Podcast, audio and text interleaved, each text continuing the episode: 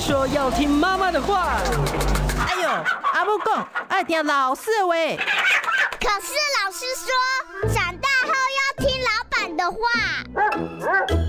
不管是谁，都要听医生的话。嗨，大家好，欢迎收听今天的《听医生的话》，我是主持人李雅媛啊。今天坐在我旁边这位帅医生呢，他是 台安医院胃肠肝胆科的主治医师叶炳威叶医师，叶医师好。呃，主持人好，各位观众朋友，大家好。叶医师其实可能很多朋友在网络上经常，或者是在一些电视节目上经常看到他，他是胃肠肝胆科方面的专家哦。那我今天要跟叶医师讨论的是有关于大肠息肉还有大肠癌的问题。是，叶医师，我看了一些数据哦，说现在其实呃大肠癌哦一直是台湾这个癌症发生率的榜首，而且呢死亡率是前三名的。没错，而且听说现在有年轻化的趋势，你在临床上有这样的发现吗？其实哦，我们一般来说，我们看大肠癌，通常我们在做大肠镜的时候，其实主要目的并不是找大肠癌，是找大肠息肉。其实大肠息肉确实是有越来越年轻化的趋势，而且大肠癌隐隐约约我也发现到，的确，呃，年轻的患者越来越多。我目前个人诊断过最年轻的大肠癌患者是三十五岁左右。三十五岁就那是有家族遗传吗？其实他没有。当时我看到他的状况，我其实也有一点点吓到。当初他来找我，主要就是他觉得他肚子呃左上腹的肚子痛痛的。那当时我们就做超音波，想说先看一下到底是什么原因。但是我做超音波的时候，其实并没有看到什么，但是我反而发现肝脏好像有一个阴影。那我当时不知道那阴影是什么。那既既然不知道肝脏结节是什么，我们就应该要做个电脑断层去确认嘛。然后我就帮他排一个电脑断层，结果电脑断层一做就发现啊，其实在大肠的底端有一个降结肠的地方有一颗肿瘤，而且那个肝脏的阴影是肝脏的转移。其实他一诊断的时候，他就已经转移了，所以那还不是初期了。对，他是末期。哎呀，三十五岁末期。是怎么会这么年轻，而且就没有其他的症状？难道是大肠癌本身没有什么症状吗？怎么会完全就是拖到末期才去就医呢？其实哦，大肠癌早期完全没有症状。那真正有症状的时候，通常都是已经比较大的息肉，甚至已经癌变了，才开始会有症状。常见的症状就像是说，呃，你可能会肚子有时候会有一些胀痛，解便排便习惯会改变，有时候可能以前每天排便很正常，现在两三天排一次，大便可能会越来越细，甚至你会发现一些出血。所以大便变细，其实很多老人家说，哎，我年轻时候大便都粗粗一条，可是我到老了以后，我大便就自然变细了。难道大便变细就一定是肠癌的警讯吗？其实大便变戏是一个警讯，只是说我们在看变戏这件事情的时候，我们要。跟要看是不是渐进式的。如果你说我今天大便比较细，但是我过几天又回到正常，那这样的变细是没有意义的。真正的变细其实是逐步的变细。说假设我们以前排便大概都三根手指头宽这么粗的大便，接下来渐渐的变成两根手指头，接下来变剩只剩一根手指头细的大便，这种叫渐进式。通常渐进式就代表你整个肠道也许有个地方有长什么东西，让你的肠道的管腔变得很窄，所以你出来的大便就变小小。那有没有可能是因为痔疮呢，造成这个大便变得比较小？痔疮如果塞住肛门的话，那个大便挤出来会不会变细呢？其实这个问题，其实有很多的病患曾经有问过我说，如果痔疮这么大，我大便出来是不是就是小条的？嗯，其实不太会，因为其实痔疮是软的。所以说，其实它是可伸缩，它可以被撑开。所以它不会影响到呃粪便的形状。它不会影响粪便的形状，除非是你因为痔疮，你做过很多次的痔疮手术，你的手术过后造成你的肛门口结疤了。嗯，那那结疤的状况下的确让大便就会变很小条，因为结疤以后的呃肠道是比较不能被撑开来。嗯，不能被撑开，那我们的管腔自然就会限制出我们大便的出息。是，那再问一下，您刚才讲到这个症症状，说你早期没有什么太明显的症状，可是我有听人家讲说，啊，常常放连环屁，你要小心是不是大肠癌？连环屁有这个什么样的科学根据吗？其实连环屁这个东西并不是我们所谓的大肠癌的危险症状。嗯，我们大肠癌危险症状就像我们刚刚说的，粪便变呃大便变比较细，有出血或者是一些不明原因的腹痛。那排气比较多这种状况，其实有时候只是。可能你可能真的豆子吃多便秘，或者吃很多容易胀气的食物，像是比较富含淀粉类的啊、奶类制品啊、豆类制品啊，这些都很容易胀气。那有些患者是他的好菌比较少，需要补充一点益生菌。哦，所以跟这个肠癌其实没有什么直接关系。其实没有。不要说说哦，我一直放连环屁，我可能大肠癌没有这么严重。对对，是的，是的。那那大肠癌它好发那个，刚才我们讲说最年轻三十五岁，那听起来就是说它应该是中老年人比较常见的疾病。没错。那比较好发多的年龄层大概是在什么年龄段呢？其实大部分都是发生在五十岁以上的患者，这也是为什么我们的国民健康局、国民健康署会建议说，粪便潜血要从五十岁以上开始做，因为五十岁以上就是我们大肠癌的高风险族群。但这其实我们现在是定五十岁，其实美国已经悄悄的把筛检年龄降到四十五岁，四十五岁就要筛检了。其实美国已经四十五岁开始筛检，也就是说大肠癌的发生率越来越年轻化了。嗯，而且其实我们发现，的确，我们台湾自己的数据也发现，我们大肠癌的发生率不断的在攀升当中。是，您刚才讲到说这个粪便潜血的问题，我就想问一下了。那粪便潜血，你说女生哦、呃、来月经是哦、呃，可能也沾到了，嗯、那或者是肛门有痔疮是哦、呃，或者肛裂，这都有可能出血啊。没错。那我们怎么样来看这个粪便潜血？呃，如果说一出现潜血反应，是不是就真的代表这个大肠癌了呢？这个筛检的这个。孔是不是太大了？是不是太粗糙了呢？嗯哼，因为基本上筛检它的原先的用意是说，对于完全没有症状的一个呃民众，我们要怎么样找出哪些人可能大肠有问题，要去做大肠镜，这是当初筛检的目的。那当然，在筛检的过程中的确是呃，不是所有筛检出来里面有验出血粪便潜血阳性的患者，全部都是大肠。这个比例大概有多高？有问题的比例大概有五十趴有大肠息肉。嗯，然后在这这个潜血阳性的患者里面，大概二十个就有一个五 percent 左右是大肠癌。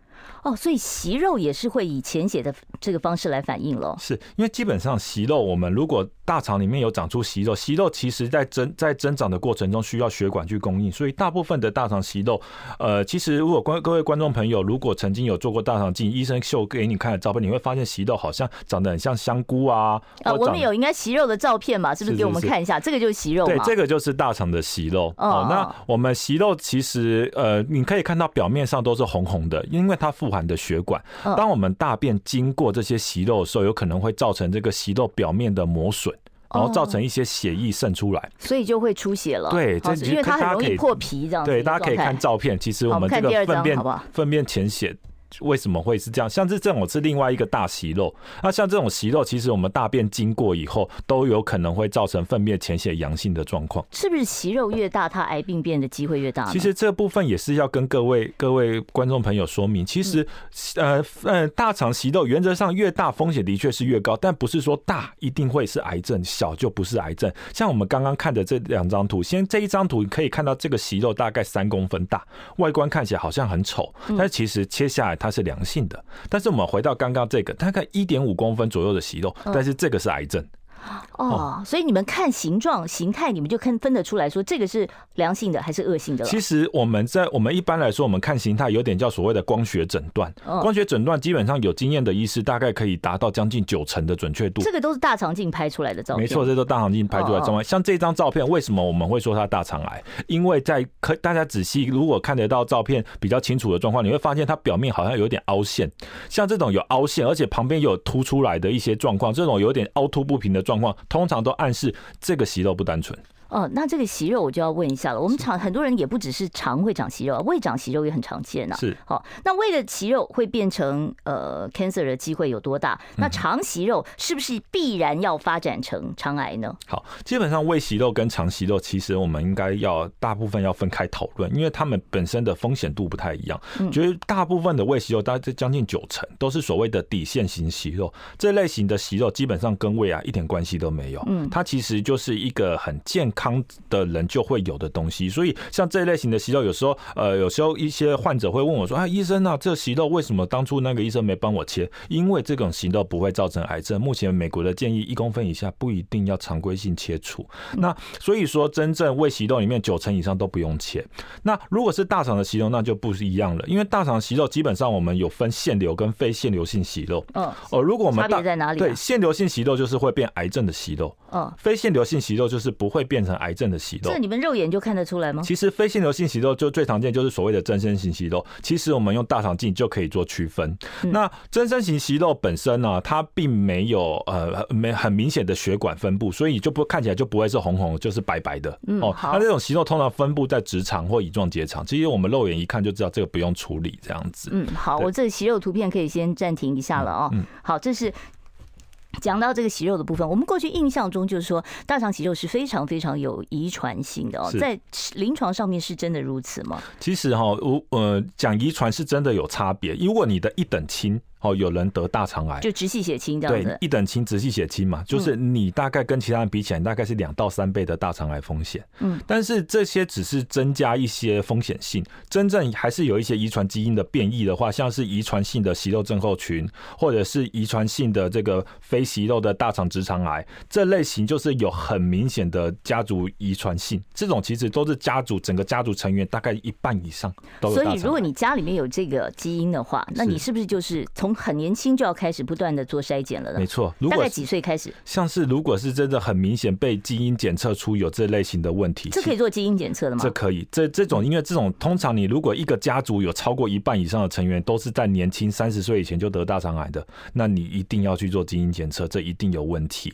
那像这类型的患者哈，其实通常如果筛检年龄通常三十岁以前，甚至十几二十岁就要开始做大肠镜筛检的。是这个做就是你定期要去看有没有长息肉，没错，长了息肉就要马上。切除吗？没错，没错。这没有办法说观察，说它到底好的坏的，再观察一段时间，通常不会这么做。如果今天是基因，呃，这如果是所谓的家族的这个遗呃遗传性的这种息肉症候群，其实大部分长出来的息肉，每一个都是癌症的候选者。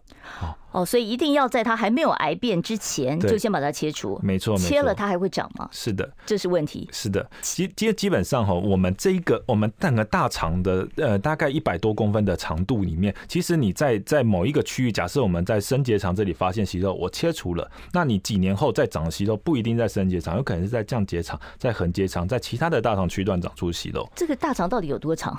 其实大肠哦，呃，一般来说，如果我们把它整个是切下来摊开来看，大概一百五十公分。左右，嗯，但是一般我们做大肠镜，真正会从肛门口做到盲肠，其实不需要做那么深，大概做到六十到八十公分就做到大肠底了。所以有危险的就是这一段了。对，因为基本上整个大肠从盲肠到直肠这一段都是都是有可能会发生息肉的。好，我先跟啊叶医师呢聊到这里，我们要稍微休息一下啊。待会儿呢，我会继续来跟啊叶炳威叶医师讨论这个大肠息肉还有大肠癌之间的这个关联性，以及呢到底有哪些危险的因子是我们必须要特别注意，而且要避开来。我们平常在饮食上面也有什么要特别注意的？待会儿就回到我们的节目现场，听医生的话，给您健康小提醒。各位听众朋友，大家好，我是台安医院叶炳威医师。提醒各位朋友，五十岁以上应该接受定期的粪便潜血检查。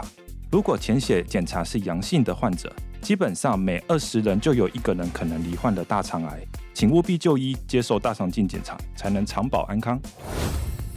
想听最实用的医疗资讯，锁定每天中午十二点，中广新闻网、流行网，听医生的话。好，欢迎大家呢回到我们听医生的话节目现场。我们今天现场为大家邀请到的是台安医院胃肠肝胆科的主治医师啊，也是胃肠肝胆科方面的名医叶炳威叶医师。好，叶医师，我们刚才讨论到这个大肠癌、大肠息肉的这个发生哦。那另外我想问一下，除了遗传，这个没办法改不了。那另外一个问题就是。还有什么危险的因子会导致大肠癌？很多人都说你不能吃红肉，吃红肉会大肠癌。是这个是真的是会这样吗？是呃，大肠癌的风险因子哈，最最两个不可能改变的，第一个是基因，第二个是年纪。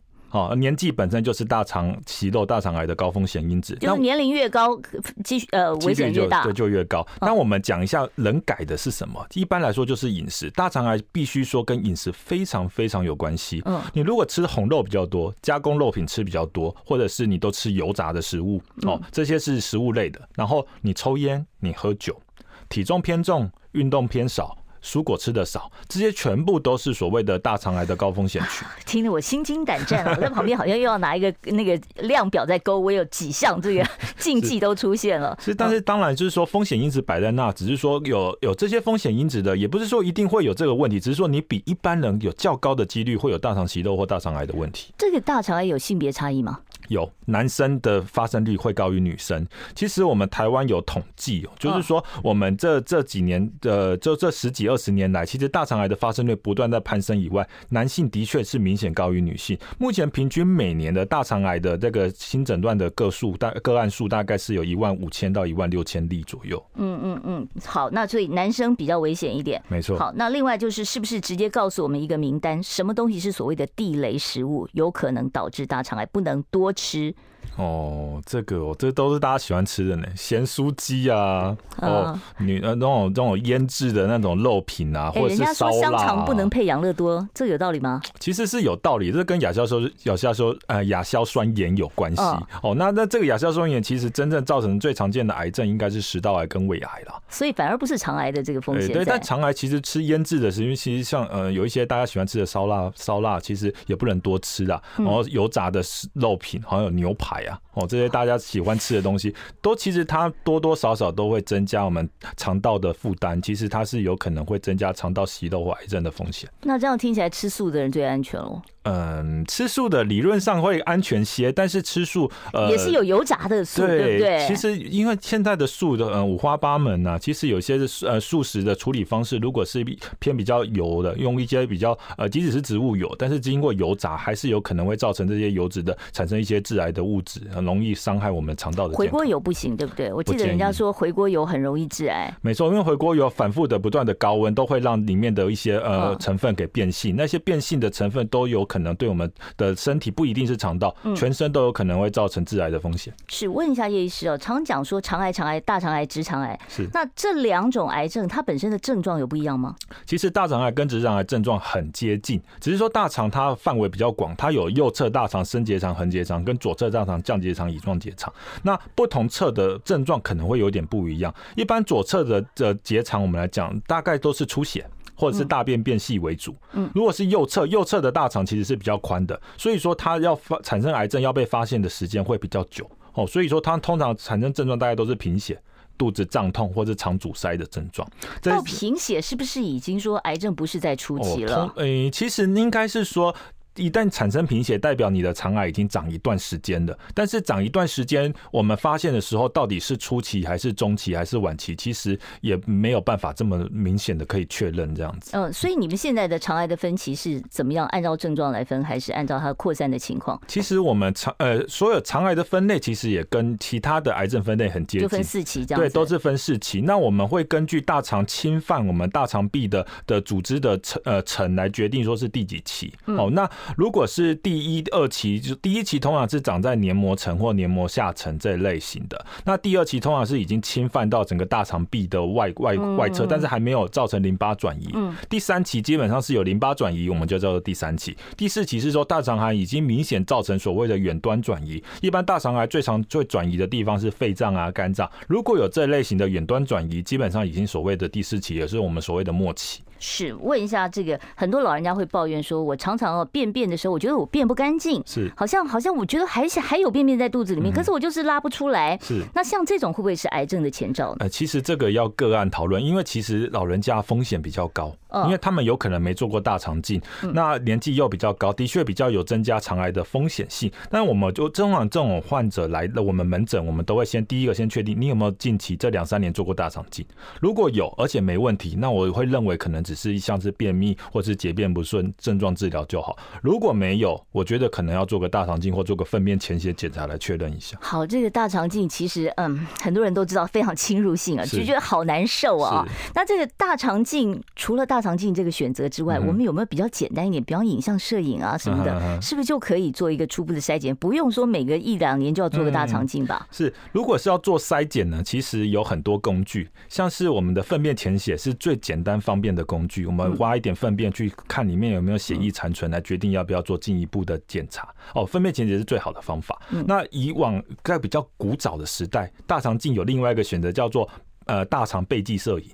就是吞一个什么显影剂？呃，它是用屁股灌显影剂进去，还有空气进去，然后去照 X 光片，从肛门这边打进去，对，去照 X 光片来看整个大肠的呃的结构有没有明显的这个显影剂没有办法去浸润的地方，那种就就怀疑是有一个东西在那。但是做这种大肠背镜摄影也是要喝泻剂啊，还是要清肠啊，所以也没有舒服嘛。其实没有舒服。然后另外一个现在比较新的一个东西叫做大肠胶囊。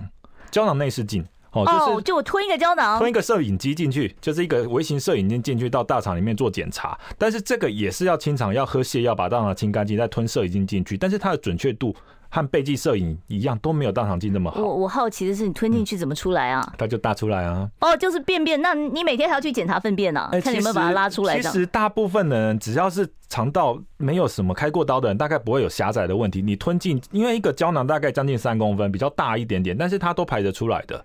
它都可以排，就像一个刻补那么大的，对对，就像鱼肝油那么大这样子，哦，然后吞到嗯肠道里面，然后对，它的摄影机就会不断的照相，然后接下来你身上要背要要背一个腰带，那个腰带是可以那个胶囊会有无线传输那个影像讯息到那个腰带上面，之后我们就还那个腰带就好。至于那个胶囊，你不用还给我们，就是之后就自己要排出来，要只要去大便去检查有没有真的胶囊。那我就丢掉一个摄影机嘞，那会不会很贵啊？哦，不便宜，因为这是全自费的，全自费，大概至少四五万以上啊。对，好，所以所以这个也不是这两两年就要花四五万，这也其实我们也不是很建议，就是以用胶囊内视镜的方式做筛检，我们还是建议做大肠镜，因为其实你不管做哪个方法做出来的结果，嗯你真的发现有问题，你还是只能做大肠镜。嗯，大肠镜的准确度还是最高的，没错，就是了啊。好，我要稍微休息一下了啊。待会儿呢，我会在三十八分开始开放现场的 call in 专线，大家如果有胃肠、肝胆甚至是胰脏方面的问题，都欢迎。等一下呢，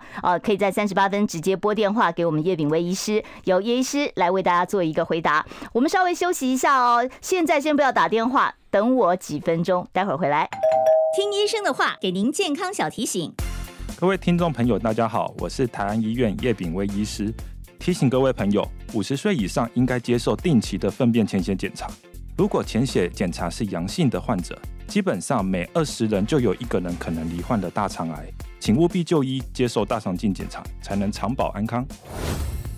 想听最实用的医疗资讯，锁定每天中午十二点，中广新闻网、流行网。听医生的话。好，现在时间是中午的十二点三十分哦。坐在我身边的是胃肠肝胆科的名医叶炳威叶医师哦，是台北台安医院的医师。呃，我在这边呢，继续要跟叶医师讨论这个大肠癌之前，先让我做工商服务一下。我们中广公司呢，为了要庆祝五月十四号的母亲节，特别和听众朋友举办了一个限时抢答幸福拢予你这个活动哦。我们希望用行动来表达对妈妈们的爱。欢迎大家呢，从礼拜一到礼拜五中午的十二点五十分锁定收听中广流行网。I like radio 幸福龙吼力这个单元，而且你要上脸书中广活动专区回答当天的问题，你就有机会得到价值超过一千元的母亲节好礼。明天我们送什么呢？明天幸福拢予你幸福哈，幸福拢予你由长景有机生物科技董事长林欣迪林董事长呢，他要送给大家的是日本养生蔬菜汤、日本发芽玄米茶各一盒，每盒有十二包哦。另外还有超浓缩的啊这个蔬菜汤精华粉末，可以欢迎大家一起来抢答啊。上脸书中广活动专区跟中广官网查询一下你参加的办法，欢迎大家一起来幸福拢予你。好。我广告结束，好，接下来我们继续要跟这个叶医师讨论啊。刚才有人在问到气室的这个问题，这个气室它会有变成癌症的这个风险吗？大肠气室其实大肠气室跟大肠癌没有什么关联性，它就是老化，对不对？对，气室其实它的发生率主要就像雅媛刚刚说，它其实是一种肠道老化的现象，那比较好发在年龄比较长的，或者是你常常便秘。常常腹泻、肚子会不断需要用力的患者，会比较容易有大肠气室的产生。那气室它是有可能会造成发炎、造成出血，但是严格来说，它跟大肠癌没有什么关联性。那它需要处理吗？呃，如果是气室存在，没有发炎、没有出血，基本上你就保持肠道健康，多吃一些高纤食物，规则排便，这样就可以了。那它会自己缩回去吗？不会。因为其实就像我们人退化嘛，退化的东西是不太会回到原本的状况的。嗯，是。那这个肠癌除了饮食方面，到底还有没有其他的预防之道啊？其实哈，肠道没有很好的预防方法。预防的方法就是你把那些坏习惯都改过来。嗯，就是说我们尽可能的少吃一些加工肉品，少吃一些红肉，然后把蔬果的量增加，并且规则的运动，维持你的身形。不要运动跟肠癌有关系啊？有。少运动少的人，体体重会通常比较容易偏重，嗯，偏重的人就容易肠癌。好，我又要打勾了，真是。好，所以呢，那个肠癌的话，就讲到这个肠癌这件事情哦。另外，我还想问一下，就是说，听说台湾的大肠癌九成以上是腺癌哦，是这个腺癌它有什么样的特性呢？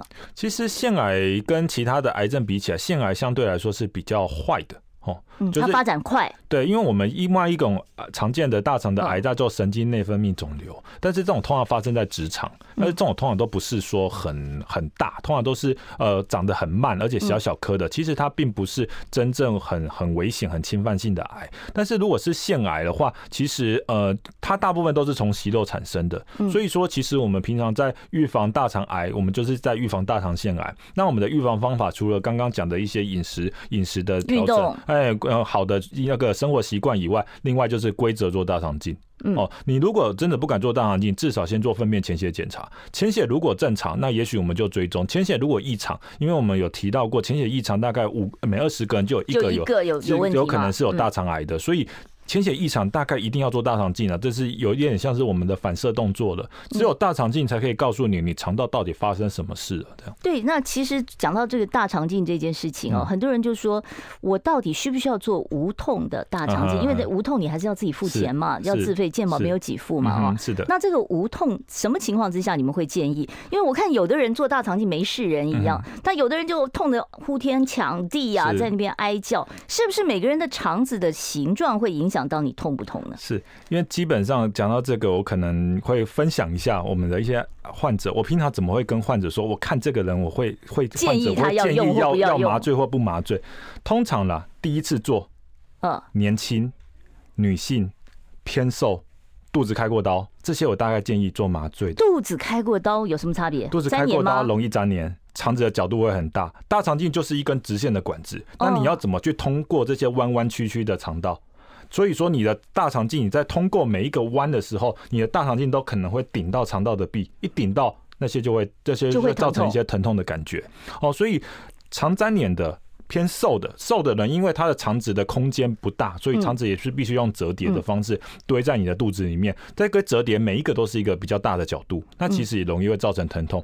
第一次做，因为容易紧张，没有做过会怕。嗯，女生为什么女生？因为平均统计起来，女性对于疼痛的呃忍受忍受度会比男性低一点。哦，所以女性也有可能呃，如果是女性要做，我们通常也会建议做无痛的。然后再来就是说，你如果之前真的有做过。呃，一般的你没有办法忍受，那当然就是做无痛的。是，像您刚才讲过腹部手术，像剖腹产这种都都都算嘛，对不对？对，切盲肠啊。其实女性最常见都是剖腹产嘛，或者是有一些妇科的疾病，卵巢啊、子宫啊，足够手术、肌瘤手术之类的。是的，是的。哦，所以如果你做过这些手术，多多少少会有一点粘连。对，常粘连。所以比较建议就是做这个，比较建议做所谓这是全麻吗？呃，其实呃，严格来说，它不能算是麻醉。一般我们所谓的无痛麻醉，它真正它的麻，它的用麻药的深度其实没有很深，它严格来说叫做镇静。镇静其实只是让你睡个觉，就是让你哦吸个气这样子。呃，其实吸我们平常吸是吸氧气，但是呃我们的麻醉呃麻醉用药还是从点滴给予，只是它的给的量不会那么多，深度不会那么深。也就是说，你只是在医院里面睡着，那其实你真的用力拍你在你耳边大声讲话，你可能会醒来的。但是，所以，但是只要让你睡着，你就不会痛，你没有，你就比较不会有那种疼痛感。那另外提到这个，大家也会很担心说啊，你做了无痛，是不是说啊，你肠子被穿破都不会有感觉？对啊。哦，其实不会。哦，就像我刚刚跟你讲，如果今天你你只你只是在医院睡个觉，今天如果有人打你一下，你一定会醒来。哦，所以说你其其实我们在做肠镜的时候，如果病人，所以这个麻醉没有什么风险吗？风险其实低啦，我们不能说没有风险，绝对有。如果你今天是高龄卧床的患者，哦，七八十岁，哦，很多心肺疾病，或者是你几乎都卧床不太能走路，这种我们也不建议。做无痛的，因为这种其实有点风险性。哦，所以高龄的你反而需要说让他在意识清醒的情况之下来做，那种其实这对患者可能是最好的。是好，所以这个无痛啊，到底要不要做这个无痛大肠镜？今天给大家一个非常明确的标准，你对一下，说你自己有没有符合这几项。如果有这些情况的话，就建议啊做这个无痛的大肠镜。是的。那这无痛大肠镜通常让你睡多久啊？呃，其实就是一般都是我们要先让患者睡着，接下来我们就做大肠镜嘛。嗯。我们大肠镜呃的时间其实变动比较大了，就是说一般 average 来说大概十五到二十分钟。假设没有切息肉的状况下啊，大概从做进去做。到底到观察整个大肠的黏膜，大概十五到二十分钟。等到做完以后，我们只要麻药一不给予，十分钟就会醒来。哦，所以这个息肉是可以在大肠镜的手术当中直接切掉的啊。没错。好，我们等一下应该有图片可以给大家看一下，那个息肉到底是怎么样，就咻一下就内视镜就把它割掉了。没错，没错。好，我们稍微休息一下啊，待会儿要准备开放现场的 call 专线了，想打电话的现在可以开始，要把你的问题想好，待会儿就拨打零二二五零九九九三三零二二五零九九九三三，直接拨到我们的现场来，请问叶炳威叶医师，听医生的话，给您健康小提醒。各位听众朋友，大家好，我是台安医院叶炳威医师。提醒各位朋友，五十岁以上应该接受定期的粪便潜血检查。如果潜血检查是阳性的患者，基本上每二十人就有一个人可能罹患的大肠癌，请务必就医接受大肠镜检查，才能长保安康。想听最实用的医疗资讯，锁定每天中午十二点，中广新闻网、流行网，听医生的话。好，现在时间是中午的十二点三十九分啊，我要准备开始开放现场的 call in 专线了啊！如果有任何胃肠肝胆甚至是胰脏方面的问题，想要请教啊，今天我们的来宾台安医院胃肠肝胆科的叶炳威叶医师，你可以拨电话到零二二五零九九九三三零二二五零九九九三三，我们会随时呢来接听听众朋友的电话啊。刚才讲到说，哎，你在做这个大肠镜的时候就可以切掉，这个切就是这样切，是不是？是。呃，我们这张图是一个网络抓下来的图，大家可以先观察一下，我们。这是我们最传统的息肉切除方式。呃，我们从一二三可以看到，我们在内视镜伸出一个金属线圈，将这个息肉息肉的柄给它紧紧的勒住。那个金属线圈是比较锐利的一个，有点像类似像切刀的方式。我们借由将这个息肉紧缩，它就会因为肉是比较脆弱的。那你怎么把那个切下来的东西夹出来呢？呃，我们可以用吸的把它吸出来。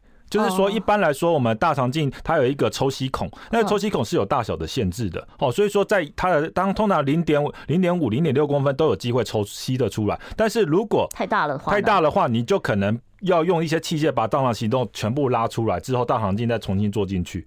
哦，所以这个一定要是在麻醉的状态下做的，嗯，会比较舒服一点。对，好，我们接听听众朋友电话，现场专线是零二二五零九九九三三，麻烦叶医师我们戴一下耳机。好，你好，准备，请说，有什么样的问题？哎，喂，雅妍好。哎，你好。哎，雅妍好，我想请教大夫哈。哎，因为我都有时候都会从肛门里面哈流一些，就是像哎浓浓的东西，就是像我们流流鼻涕、熊熊的物件。嗯嗯。那我想请教说，这个跟大肠有绝对的关系吗？嗯哦，好，需不需要做进一步的检查？好，基本上大肠黏液哈是生理就会有的反应，只是说如果今天大肠黏液的频率很高，通常会。大肠可能会有一些问题，像是发炎、息肉或者是大肠癌，都有可能会增加大肠黏液的分泌。所以，如果像这种黏液分泌不是一时半刻，而是长期都有这个问题，我还是会建议去做一个大肠镜检查，会比较安全一点。嗯，所以你先不要往最坏的地方想啊。但是有很多情况都会造成这个黏液的情况，但是大肠镜是有必要的啊。是的。好，我们接下一位听众朋友的电话。喂，你好，请说。医师主持人你好。你好。就是有个问题，我就是本身有痔疮的问题哈。嗯。那我想做，我平常有做那个潜血大肠镜，大肠的潜血是没问题。是。但是我想去做一个大肠镜的检查，看有没有息肉。可是那个我有问过，他说我我那个痔疮是要先处理，不然怕出血。那这个问题我不晓得是要该怎么做，是要先把痔疮。也诶，切除吗？手术切除是不是？不会有什么疼痛感吗？嗯，基本上我是觉得不太需要先处理痔疮再做大肠镜，因为基本上痔疮就算再大，其实我们大肠镜在进去的过程中都会抹足够的润滑的凝胶，基本上不太会造成明显的痔疮出血的现象，所以其实不需要不需要先处理完痔疮再做大肠镜。所以我觉得顺序上其实并并不是这么严格啦。所以如果今天你有这个需求性，那经过医生评估也觉得你大肠是可能需要做一些检查，我觉得大肠镜可以先做。好，所以哦，这个两者之间不必然说有一个要先后的这个关系，就是好。我们再来接下一位听众朋友的电话，我们现场持续开放哦，二五零九九九三三，外县市的朋友要记得加个零二。喂，你好，请说。你好哈。哎哎，主持人好，叶医师好。你好。我我有那个。那个大便哈，我有痔疮了哈，哎，痔疮，痔疮就是已经有绑绑好了哈，是，啊，帮我绑啊呃，另外就是我最近哦时常那个大便哈，都是一粒一粒的啊，都是挤在那肛门口，那很很不好排。那那那是什么状况？请问你是基本上大便如果一粒一粒的，这是典型的宿便，就是说您可能本身是一个便秘的状况，你这些大便因为水分在肠在。因为大便停留在大肠的时间比较久，水分被抽干以后，大便就会从一条变成一颗一颗的，有点像羊大便那种状况。这种情形就是建议水分的补充要够，高纤食物要增加，并且增加一些呃像是软便药，帮忙去呃排除这些宿便。然后接下来你就要定时的维持着可能低剂量的软便药，然后增加水分跟蔬果的量，来让大便尽可能的不要演变成这种宿便的情况。长期吃软便药会不会有问题啊？嗯、呃，这要看软便药的形态。当然，我们都不建议长期吃药，但是其实就是有不少的便秘患者需要长期吃药。那我们通常在选择药物的时候，我们会尽可能的选择不要吃所谓的刺激型的这种软便药。刺激刺激型的软便药，其实呃坊间很多哦，就是那种让你拉肚子的对，那种就会让肠子不断的蠕动增加，借由这种方式来排便。那其实会有一个依赖性，会会药量会越吃越重。这种我们就不建议长期。就是你不是吃泻药，你只能吃比较温和的软便药。是的。好，我们接下一位听众朋友电话。喂，你好，请说。喂，你好。哎，请说。欸、我想请问一下，就是我有那个粪便潜血，是。然后上次有去那个门诊，嗯，然后我因为我听说那个如果是用健保的话，就是会很痛很痛，就是没有无痛这样子，嗯。嗯对，那我想说，如果是使使用那个自费项目的话，还需要再加做一个什么？呼吸的自费的那个，我上次我门诊的时候，他有跟我这样子讲。呃，基本上大肠镜的麻醉并没有呃需要什么呼吸的相关的费用，因为大肠镜的麻醉是也借由点滴给予的哦。那你在做的过程中，你会吸氧气，那个并没有额外的。气体麻醉就是。对对，不是气体麻醉，基本上是从点滴给予，你会先打一个软针在你的手臂上，然后借由软针注入一些麻醉药物让你睡着。那你吸的东西是氧气，所以整体的麻醉费应该就是包含整个包套式的，应该并没有什么额外。外的单纯的项目，现在做无痛的大概要多少钱呢？差不多一般嗯，每个医院不太一样。对对对，一般来说，呃，地区医院到呃医学中心，大概呃单纯大肠镜麻醉大概四千到六三千多到四六千左右了，大概三千到六千左右，你可以衡量一下。好，我们接下一位听众朋友电话，喂，你好，请说。你好哈，嗯，我想请问一下，我之前那个粪便潜血检查有血，啊，我有去做大肠镜，嗯。啊，医生说我是那个痔疮，是。啊，我的大肠检查起来很干净，这样多久还要回去再检查呢？呃，基本上如果今天你大肠清肠很干净，那粪便潜血阳性，但是却呃没有发现什么特别问题，我会建议你可能一两年后再做一次粪便的潜血来做追踪就可以，倒不见得要立刻之后再安排大肠镜的追踪。像五十岁以上的民众，他几年要做一次大肠镜呢？呃，如果是以国外的标准，建议是每年。哇，每年。哦，但是台湾呃，台湾的国健署的给付是两年一次。哦，呃，国健署是可以给付两年一次，但是这个不是无痛的哦，就是就是只验粪便而已。只验粪哦哦哦，这是潜血的部分。大肠镜的部分呢？大肠镜，因为国外像以美国来说，它是以大肠镜来筛检大肠癌，但是在台湾是以粪便潜血来筛检大肠癌，所以大肠镜的筛检在台湾其实不存在哦，所以说。通常都是你先去做粪便潜血检查，这是第二道关卡。对，阳性的才去做大肠镜，或者你本身有一些症状，经过医师判断，您可能需要做大肠镜才做这样子。是好，因为时间的关系啊，我们这个外面的电话已经关起来了，我就不再接听其他听众朋友的电话了啊。我最后问一下，有人说唇嘴唇上有黑点哦，可能有肠癌的问题，有这个风险吗？呃，这个其实是一种症候群，我们叫做 PZ syndrome。那这种其实是也是应该基因相关的问题所导致的，是有可能会增加肠癌的风险，没错。好，今天呢，我们非常谢谢叶炳威叶医师到节目中来跟我们分享了有关于大肠息肉、大肠癌的问题。谢谢叶医师，谢谢主持人，谢谢各位听众朋友。好，别忘了明天中午十二点准时收听《听医生的话》。